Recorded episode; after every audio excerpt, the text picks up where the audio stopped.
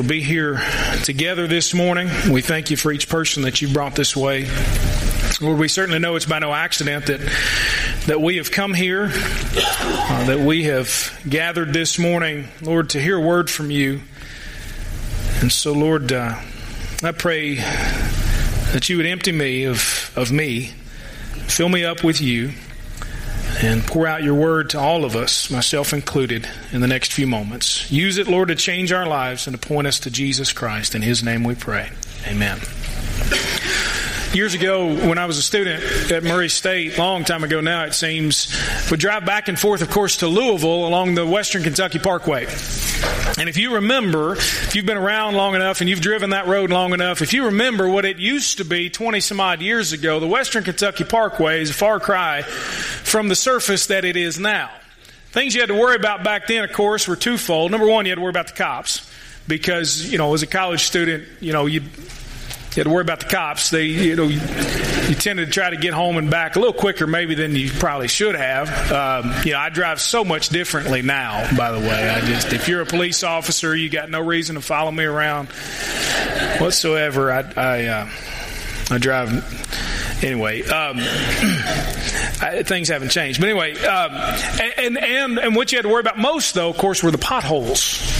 You remember the potholes on the Western Kentucky Parkway? I mean, they lit, they were sinkholes. They weren't potholes. I mean, there, there's there's half the road missing in certain places, you know, and there's four cars down in over there, and there's people walking. I mean, it's just that was the Western Kentucky Parkway. You had to worry about all that. Well, of course, since then. They've filled in all the potholes. I mean, way to go, Kentucky Transportation Cabinet. I mean, it's just incredible. The road department has done such a good, they've filled in the potholes, but what they've left me with now is something that I'll never understand. Have you seen the interchange between the Pennyrile Parkway, the Western Kentucky Parkway, and the so-called Interstate I-69? You ever seen that one? you've been there? I drove through there after they fixed it. And I say, listen, if you're a member of the Transportation Council, I'm sorry. We love you and appreciate your service, but man, this one is beyond me. Anyway, so I drove through there and I wound up heading toward Madisonville. You realize that Madisonville and Louisville are not in the same direction? I thought, where in the world am I? Man, I got some friends in Madisonville, but I ain't trying to visit them. I want to go to Louisville. I want to go home. You know, that's where I'm trying to go. I, I've never been more confused in my life. I mean, I drove right, right there and I thought, okay, just stay on the road like I've always done. I just stay on the road that I'm on and then somehow I wind up in Madisonville, heading toward Henderson, heading toward Evansville, which somehow winds up in Chicago or somewhere. That's where I thought I was going to be. There's no way to turn this thing around. It just doesn't make any sense to me whatsoever. I mean, before I would just drive right through. And, and, and not only that, but all the exit numbers made sense back then. I mean, Princeton was 12 and Dawson Springs was 24 and get up around the Penny it's 38. You know, now they're in the 90s and now they make me exit to stay on the road that I was already on. I don't, there's nothing about it that makes any sense whatsoever. If you've not driven through there before, Next time you do, you'll know exactly what I'm talking about and you'll be just as confused as I am. Now, I'm sure in my ranting as I go through there, as I say every time, that someone was paid a handsome fee to design this incredible piece of roadway. And I'm sure that it makes perfect sense to somebody who can look at it from above and say, oh yeah, you know, look at this and that and whatever. But it, on the road, it doesn't make any sense to me. It makes zero sense whatsoever. So as I drive through there, I yell and complain at no one in particular all the time. Even if I'm by myself, I'm just yelling and hollering at somebody trying not to wind up in Madisonville. That, that's my, that's my goal. Uh, it just doesn't make sense. What do you do when things don't make any sense? With, from your vantage point, you can't see the answer. Uh, do you yell and scream? Do you complain? Maybe you just shut down. Maybe you cry. Maybe, maybe you try to fix things and figure out a solution. And more importantly, certainly than a road that doesn't make sense to me as I try to navigate my way to Louisville, what do you do in life doesn't make any sense? I mean, you, have had those moments. There's no, no doubt in my mind. I've had them. You've had them. Some have had more than others. What do you do when the road that you're traveling in life makes no sense and it changes all of a sudden and you think, who in the world designed this? Whose bright idea was this to happen? What do you do when life doesn't make sense? None of us can escape that fact that sometimes it just doesn't make any sense. We're beginning this morning a new sermon series that will, I've, I've mentioned before, and if you're just uh, catching up with us, this is one I don't know when it will end. Um, I don't say that as a joke. I don't say that as well. We'll just we'll just see. The truth is that pain and suffering and life not making sense sometimes seems to never end, doesn't it? And so what we're going to do is we're going to journey through the book of Job. Maybe you know a little bit about this guy, this character in the Bible, but we're going to look at a guy for whom life made no sense. Now, our society, of course, is obsessed with finding answers to everything. We want to know everything, but often we're left with just questions, aren't we? Well, the more we know, the less we seem to understand. And that's going to be our starting point. Each, each week in the series, we'll highlight just a, a question that can arise in your mind when life just doesn't make sense. Things like, what did I do to deserve this? Maybe you've asked that. Or, or why, why is it that bad things happen to good people? I've heard that a million times. Or, or where, where is God when it hurts? So much pain. Where, where is He? Or if God is so powerful, why didn't He stop this? If God is so loving, why didn't he want to stop it? Some tough questions. What do you do when life doesn't make sense? Our goal is to see if God has anything to say about it. And so we're going to begin in verse 1 today of the book of Job. The Bible is divided into two parts. You've got the Old Testament, which is the first part and the longer part. And then you have the New Testament, which is the second part and a little bit shorter part. We're going to be in the Old Testament today. If you don't know where the book of Job is, I would encourage you to find the table of contents in your Bible and look up the page number and get there. It'll be on the very first page of the book of Job. If you want to turn directly to the middle of your Bible, you like finding things on your own, just open the Bible about to the middle, and you'll be somewhere probably in the book of Psalms. Turn back to the left just a little bit, and the book right before that is the book of Job. It looks like Job, but it's pronounced Job. That's where we're going to be this morning. A little background on this book. Uh, you probably, me just mentioning the name Job, even if you're not a church person, even if you've not been in church maybe for a while, you probably have heard this name before. Maybe you've heard it talked about the patience of Job. Maybe you didn't know where that came from, but it comes from this particular book in the Bible. Now, we really don't know when this story took place. We can guess, based upon some clues and so on in the story, that it was probably during what we would call the, the patriarchal time in biblical history, which is sometime around the time of Abraham and Isaac and Jacob. We, we think, anyway, that's probably when it took place, but when it took place is not really the most important part of the story. Uh, we really don't know who wrote the book. Uh, there, there's no author that's given to us, but uh, most people who study literature will say uh, that if they've studied ancient literature, that the book of Job is one of the most beautiful pieces of literature ever written. Uh, it, it's kind of divided into some sections, and that's kind of how we'll make our way through it. There's some story up at the beginning, and then there's there's some long speeches that are that are made of Hebrew poetry, and then there's some more story, kind of wrapping things up at the end. So that's kind of how we'll make our way through this. We're going to look at the story, and then we're going to look at these speeches that were given both by Job's friends as they try to, to help him in some way. Uh, Job gives some speeches as he kind of laments what's going on and he wonders where God is. And, and God, through all of this, is very silent. And then at the end, God speaks, and we'll we'll we'll get uh, what He has to say. Job is the title character, a man who, as we see, faces pain and suffering. I think really far beyond any of us can understand, and probably will ever experience. I mean, he literally loses everything. And it happens very quickly, all in rapid succession. He loses everything that he has. Now, let me tell you a little bit about what we can expect from the book of Job. If you're making some notes this morning, I'm going to get to those in just a minute, but you may want to turn your paper over if you've got that and just make a, make a list of here's some things that we're going to cover uh, in the book of Job. And so maybe if you're reading ahead a little bit, and you want to study some of these, you can look for some of these themes. Now, I'm not going to give you an exhaustive list this morning, but here are some themes that we'll discover in the book of Job. First of all, life is unfair. Just, just so you know, uh, bad things do happen to, to quote unquote good people. Good things happen to quote unquote bad people. Life is unfair. Uh, you say, well, you know, the Bible says you reap what you sow. Well, not always. Just the way it is. Life's unfair. Just the way it goes. Uh, another thing we'll see is that God is sometimes silent, awkwardly silent. God is sometimes silent. Job, for an indefinite period of time, just pours out his heart, and God doesn't say a word. God sometimes silent. Uh, another thing is that, that sometimes things won't ever make sense. You won't ever know why that happened. I mean, honestly. You're still searching for answers from something 20 years ago, probably. You, you may never know. Uh, we get that in the book of Job. Uh, another thing is that suffering is real and often undeserved. Suffering is real and often undeserved.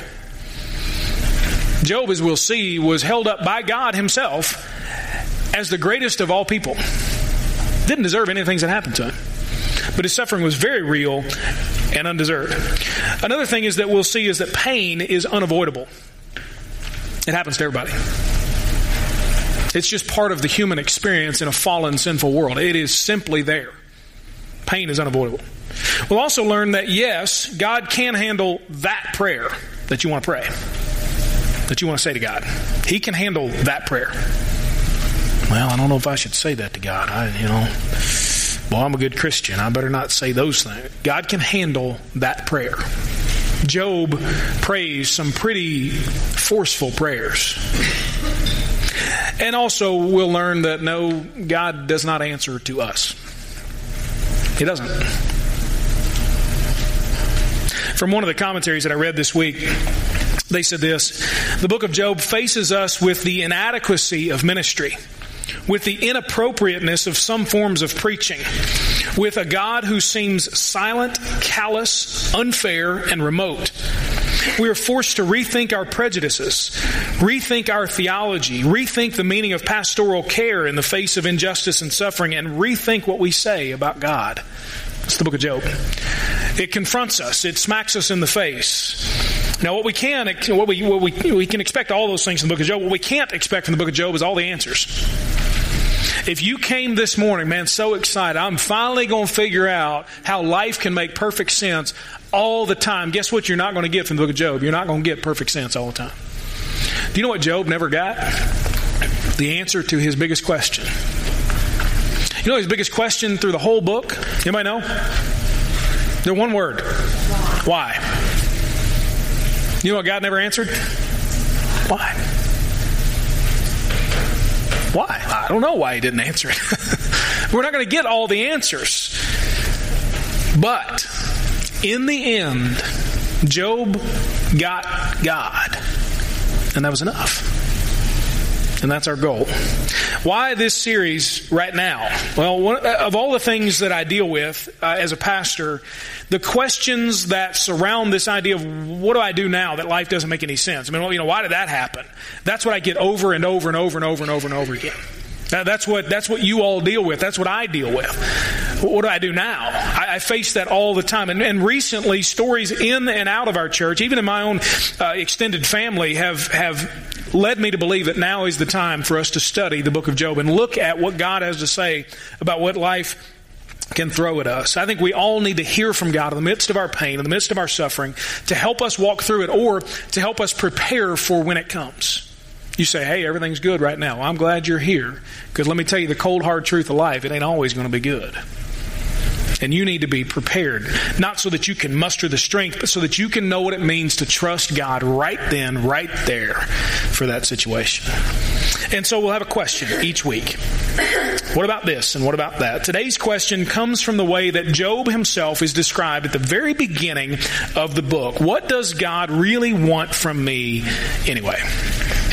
Maybe you've wondered that before.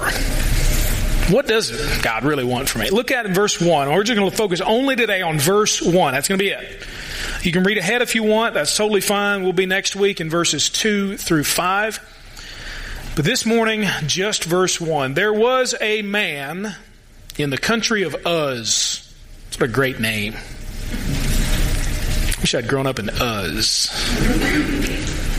There's a guy in the Bible named Buzz, by the way, Buzz from Uz. That would be great. There's a man in the country of Uz named Job. stop there for just a second. There was a man named Job from this country called Uz. Now, we, we don't get any particular meaning of the name Job. You know about Hebrew names? That they meant something, that they described a person's character. We, don't get, we really don't even know exactly what the name Job means. We don't really know.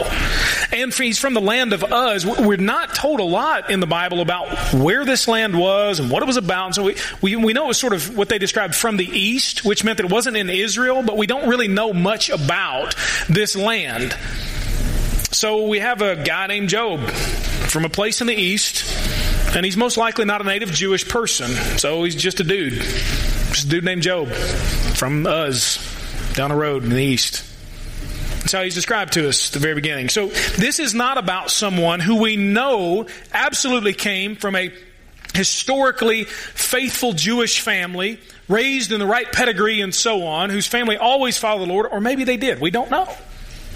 We don't know anything really about his hometown that, well, they were just always God followers and everybody, you know, was real popular then to follow the Lord and so on. So that's, that's why Job did what he did. Or maybe they did. We, we don't really know. So he couldn't, at least from what I understand, he could not rely on or blame his family or his hometown for any of his walk with God. He stood, this man named Job from the country of Uz, stood before the Lord as we all do, just as an individual before Almighty God. So, just from the outset, let me encourage you. You take your hometown, wherever it is that you grew up. I grew up in southwest Louisville. You take your hometown, if it's Murray, Kentucky, Dexter, Almo, New Concord, one of the suburbs of Murray, whatever. You take your hometown and you take your family and you, for right now, you just set them over here. Because none of us, none of us can blame or rely on our families and our hometown when we stand before God, a man named Brad from Valley Station, Kentucky.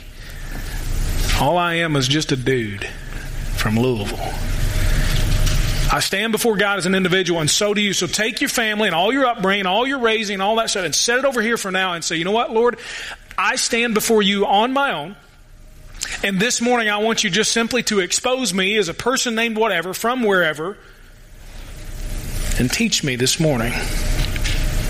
Sometimes your family, sometimes your hometown, sometimes your upbringing can confuse you on who you're supposed to be. And so we're going to set all that over and we're going to look at who does God want us to be? Who is it that God wants us to be? Some of you have been searching for answers for years. You've been in church forever. You still don't know. You watch Oprah and Dr. Phil and all of them, Judge Judy and everybody. You watch them all, trying to figure out now who am I supposed to be, who am I not supposed to be, and you still don't know.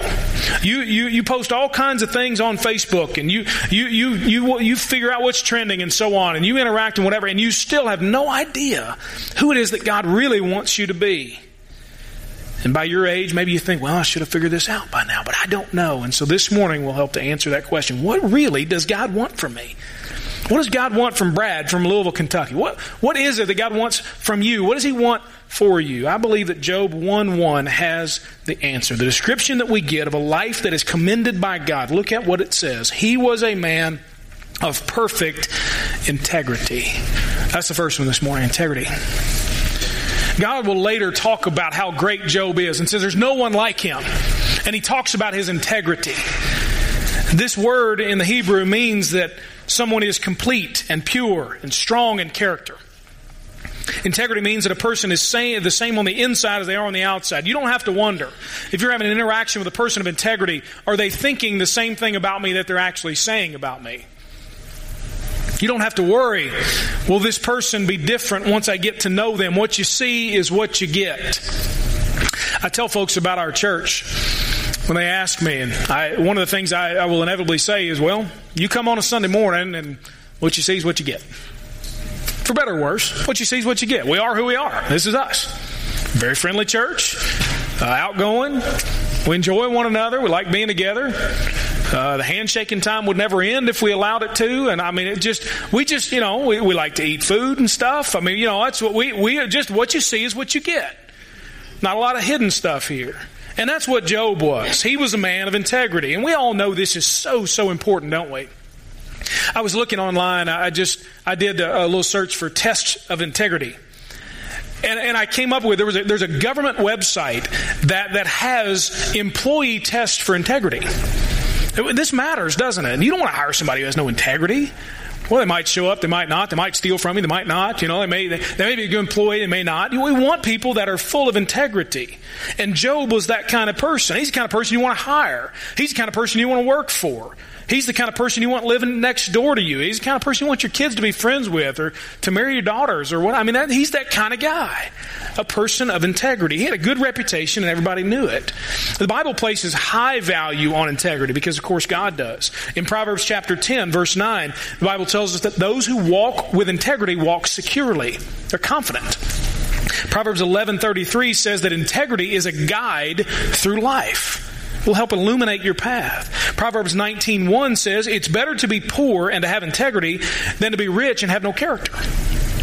Proverbs chapter 20 verse 7 says that the sons of a man with integrity are blessed. It has an impact. So God commended Job for his integrity, his character, his blamelessness, and God hasn't changed. He still values integrity. So if you want to know what's one of the things that God wants from me, He wants integrity. He wants you to live a genuine, authentic, Christian, Jesus focused kind of life that is the same indoors and outdoors, at church, not at church, publicly, privately, everywhere. That's the kind of life that God wants for you. That's the first thing. Secondly, Job had honesty. In other translations, it says he was a man who was blameless and upright. Now, our translation this morning combines those into perfect integrity, but but there are two ideas here. Some would say that that the idea of being in, uh, having integrity is living right before the Lord, and the idea of being upright is living right in front of other people and doing what is right by them, being an honest person. Job was a man who was honest. He was honest in his words. What he said was true, and he didn't have to question it. You ever met somebody like that? Years ago, what?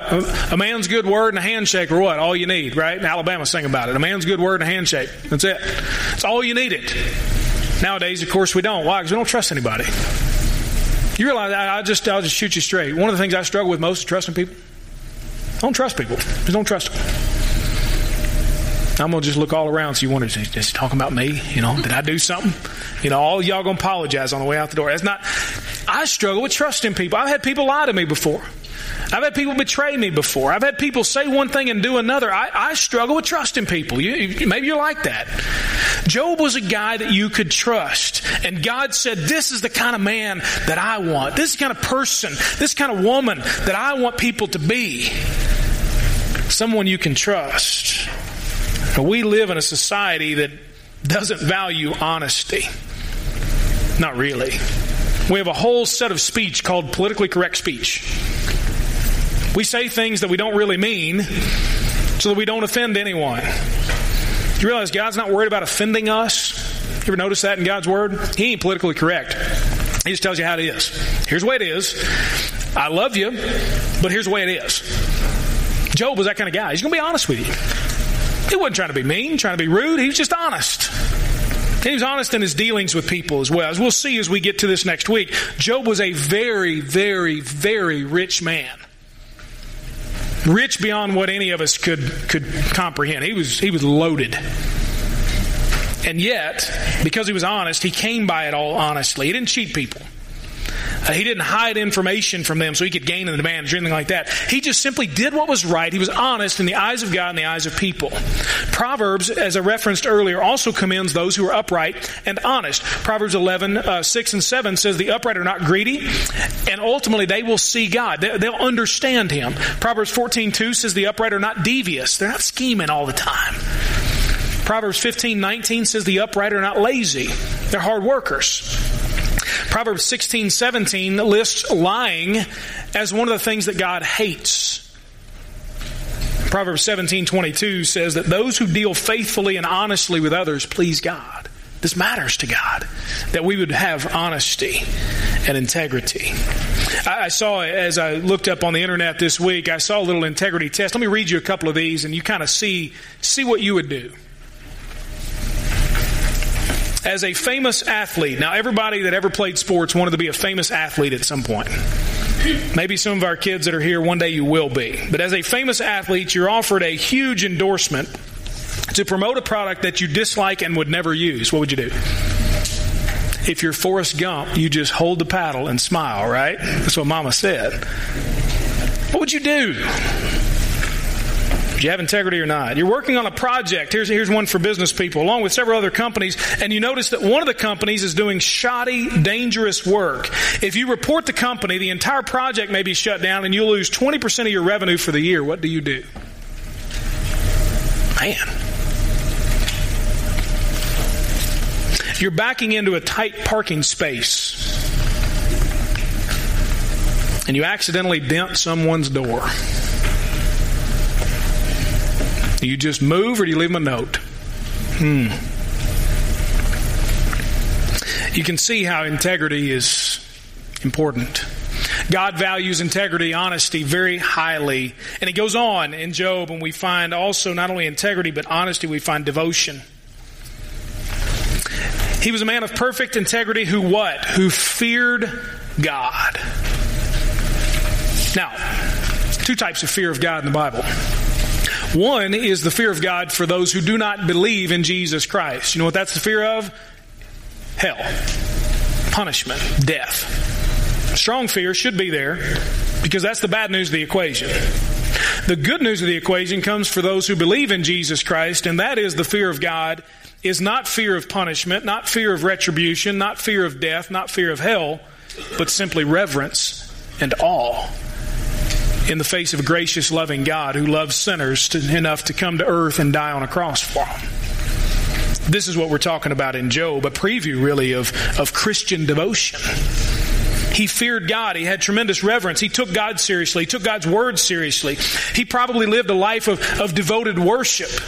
Psalm, uh, Psalm chapter 34, the first verse says, Your praise will continually be on my lips. A person who, who is devoted wants God to be high and lifted up. A person of devotion also is a person of obedience. That to the extent of my knowledge about God, I will obey God. And as I learn more about Him, I will obey Him to the extent of that knowledge and submission. I thought of this this song this morning. I, have got a friend here from uh, old home church, and I don't know if you remember this song or not, but there was a song that we used to sing that my youth pastor. I always remember Kerry Jones, my youth minister, singing this song, and it was the words simply say this: "I'll say yes, Lord, yes, to Your will and to Your way. I'll say yes, Lord, yes." I will trust you and obey. When your spirit speaks to me with my whole heart, I'll obey. And my answer will be yes.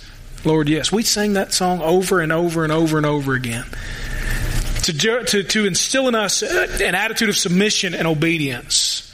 That's what devotion is about. And finally, Job is described as having holiness. It says he's a man of perfect integrity who feared God and turned away from evil, shunned evil, turned away from it. Anytime that he found evil in his heart, he repented of it and he turned from it.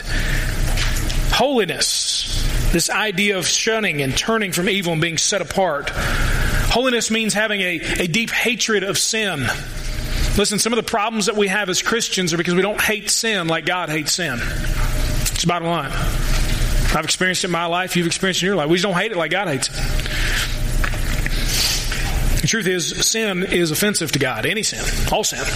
Big, small, whatever we want to call it. All sin is offensive. Even the littlest ones that we don't think matter. All sin offensive to God. And all sin is destructive to us. I read an article this week by John Piper, former pastor of Bethlehem Baptist up around uh, Minneapolis area. And he said this about, about sin and how, how is it that we can get to the point where we hate sin like God hates it? He says this. He said, ask God that he would make sin sickening to you. Not just morally wrong, but he would literally make you sick about it. He says, ask him to make biblical realities like hell and heaven terribly and wonderfully real to you, real enough to taste and feel, he said. Ask him to open your eyes to the glory of the spiritual world where Jesus is seated at the right hand of God the Father. Ask Him to bring you a massive desire for the ultimate pleasure that God can bring that is so strong that it makes sinful pleasures nauseous. Ask Him to transpose the pleasures of intimacy with your friends and family and so on who love Jesus so that you won't desire the company of fools. Holiness means hating sin like God hates. It also means pursuing purity. At least twice in the Bible, once in the Old Testament, another time to confirm it in the New Testament. We are told by God Himself, Be holy as I am holy. We can say about certain things, that's no longer part of who I am. I'm different. And that's no longer appropriate for me. And so I shun evil. So if you want to know, what really does God want from me? It's integrity, honesty, devotion, holiness. Ultimately, it comes down to this. The one thing that God wanted Job to say and to build his life on is the one thing that I want you to remember for this week. And we're going to take this away and we're not done yet, so hang on just a second. But it is very simple. It is I trust God. I want you to write it as big as you need to on your paper. I trust God. Ultimately, that's what Job did. Job was a man who had integrity, certainly. He was a man who was honest. He was a man full of devotion to his God. He was a man full of holiness and reverence. And all of that was based on the fact that he could say with absolute confidence and honesty, I trust God. And I want you to write a period right at the end of that sentence, because that's the end of the sentence. You see, I didn't put a period there for you? That's for you to fill in. A little crowd participation. Make sure you're still awake at 10:51 in the morning. All right. Period. As big and bold as you need to make that period. You just wrote, I trust God. My question is, really? Do you? Do I? I mean, honestly, do you? I mean, do you really trust that God's Word is true? Do you really trust that Jesus alone can save your soul? That you must be saved by Jesus alone? Do you really trust that God's way is best? Do you really trust God, period? Period. End of story. No, no, no disclaimers. Nothing to add on there. No little footnote. And well, you know, in these cases I will. No, I'm not sure. I trust God. Period.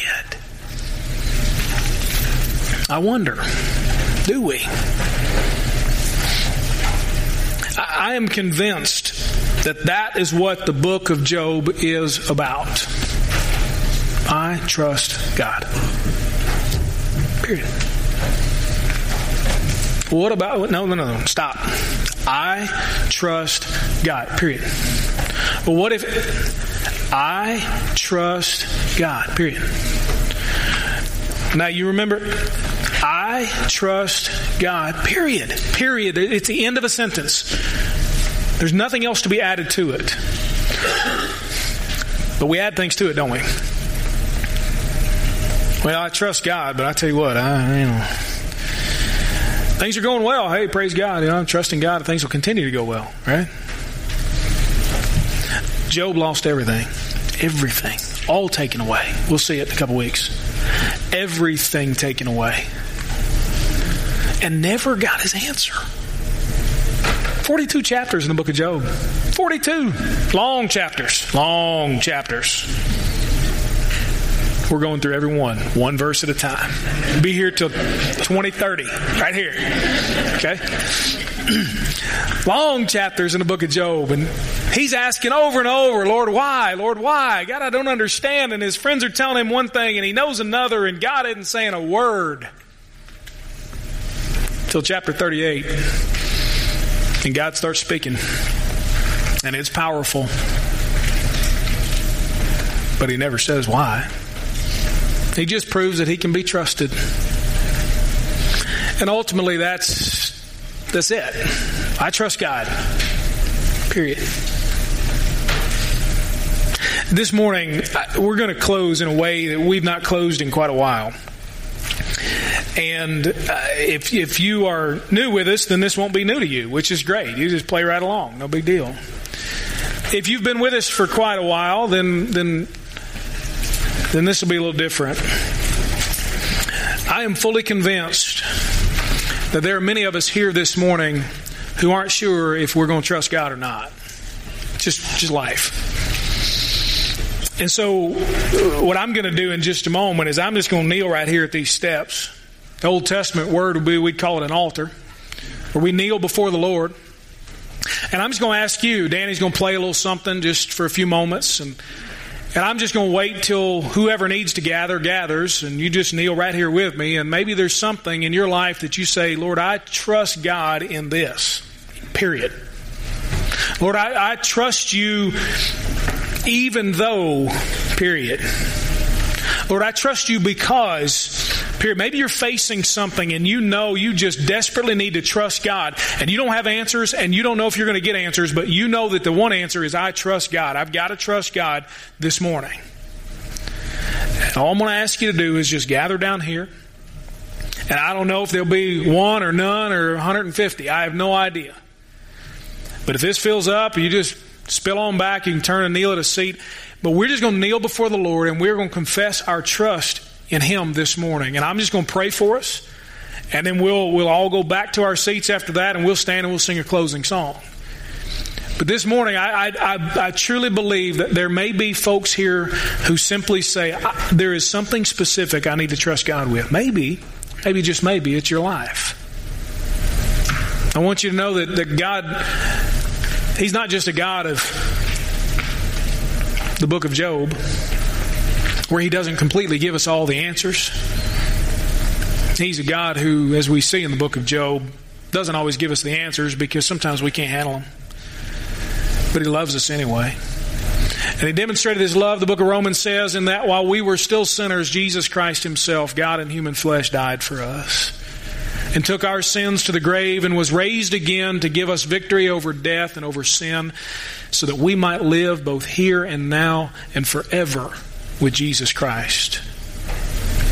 And maybe this morning you just simply need to lay yourself here on the altar of God and say, Lord Jesus, I give my life to you. Or maybe it's integrity or honesty or devotion or holiness that is lacking, and you say, Lord Jesus, give me those things, and I confess them to you. So, Danny, if you would just come and play, and I'm just going to kneel right here, and you can gather if you want, you can not gather if you want. Ain't nobody going to say a word to you. If I'm the only one, then y'all know your pastor needs to trust God. How about that? But as Danny plays, I'm going to kneel, and then when I feel like that the time is up there for folks to gather, I'm just going to pray for us. In the meantime, you pray by yourself. You pray for the folks that that you that you see, and we're going to trust God together this morning.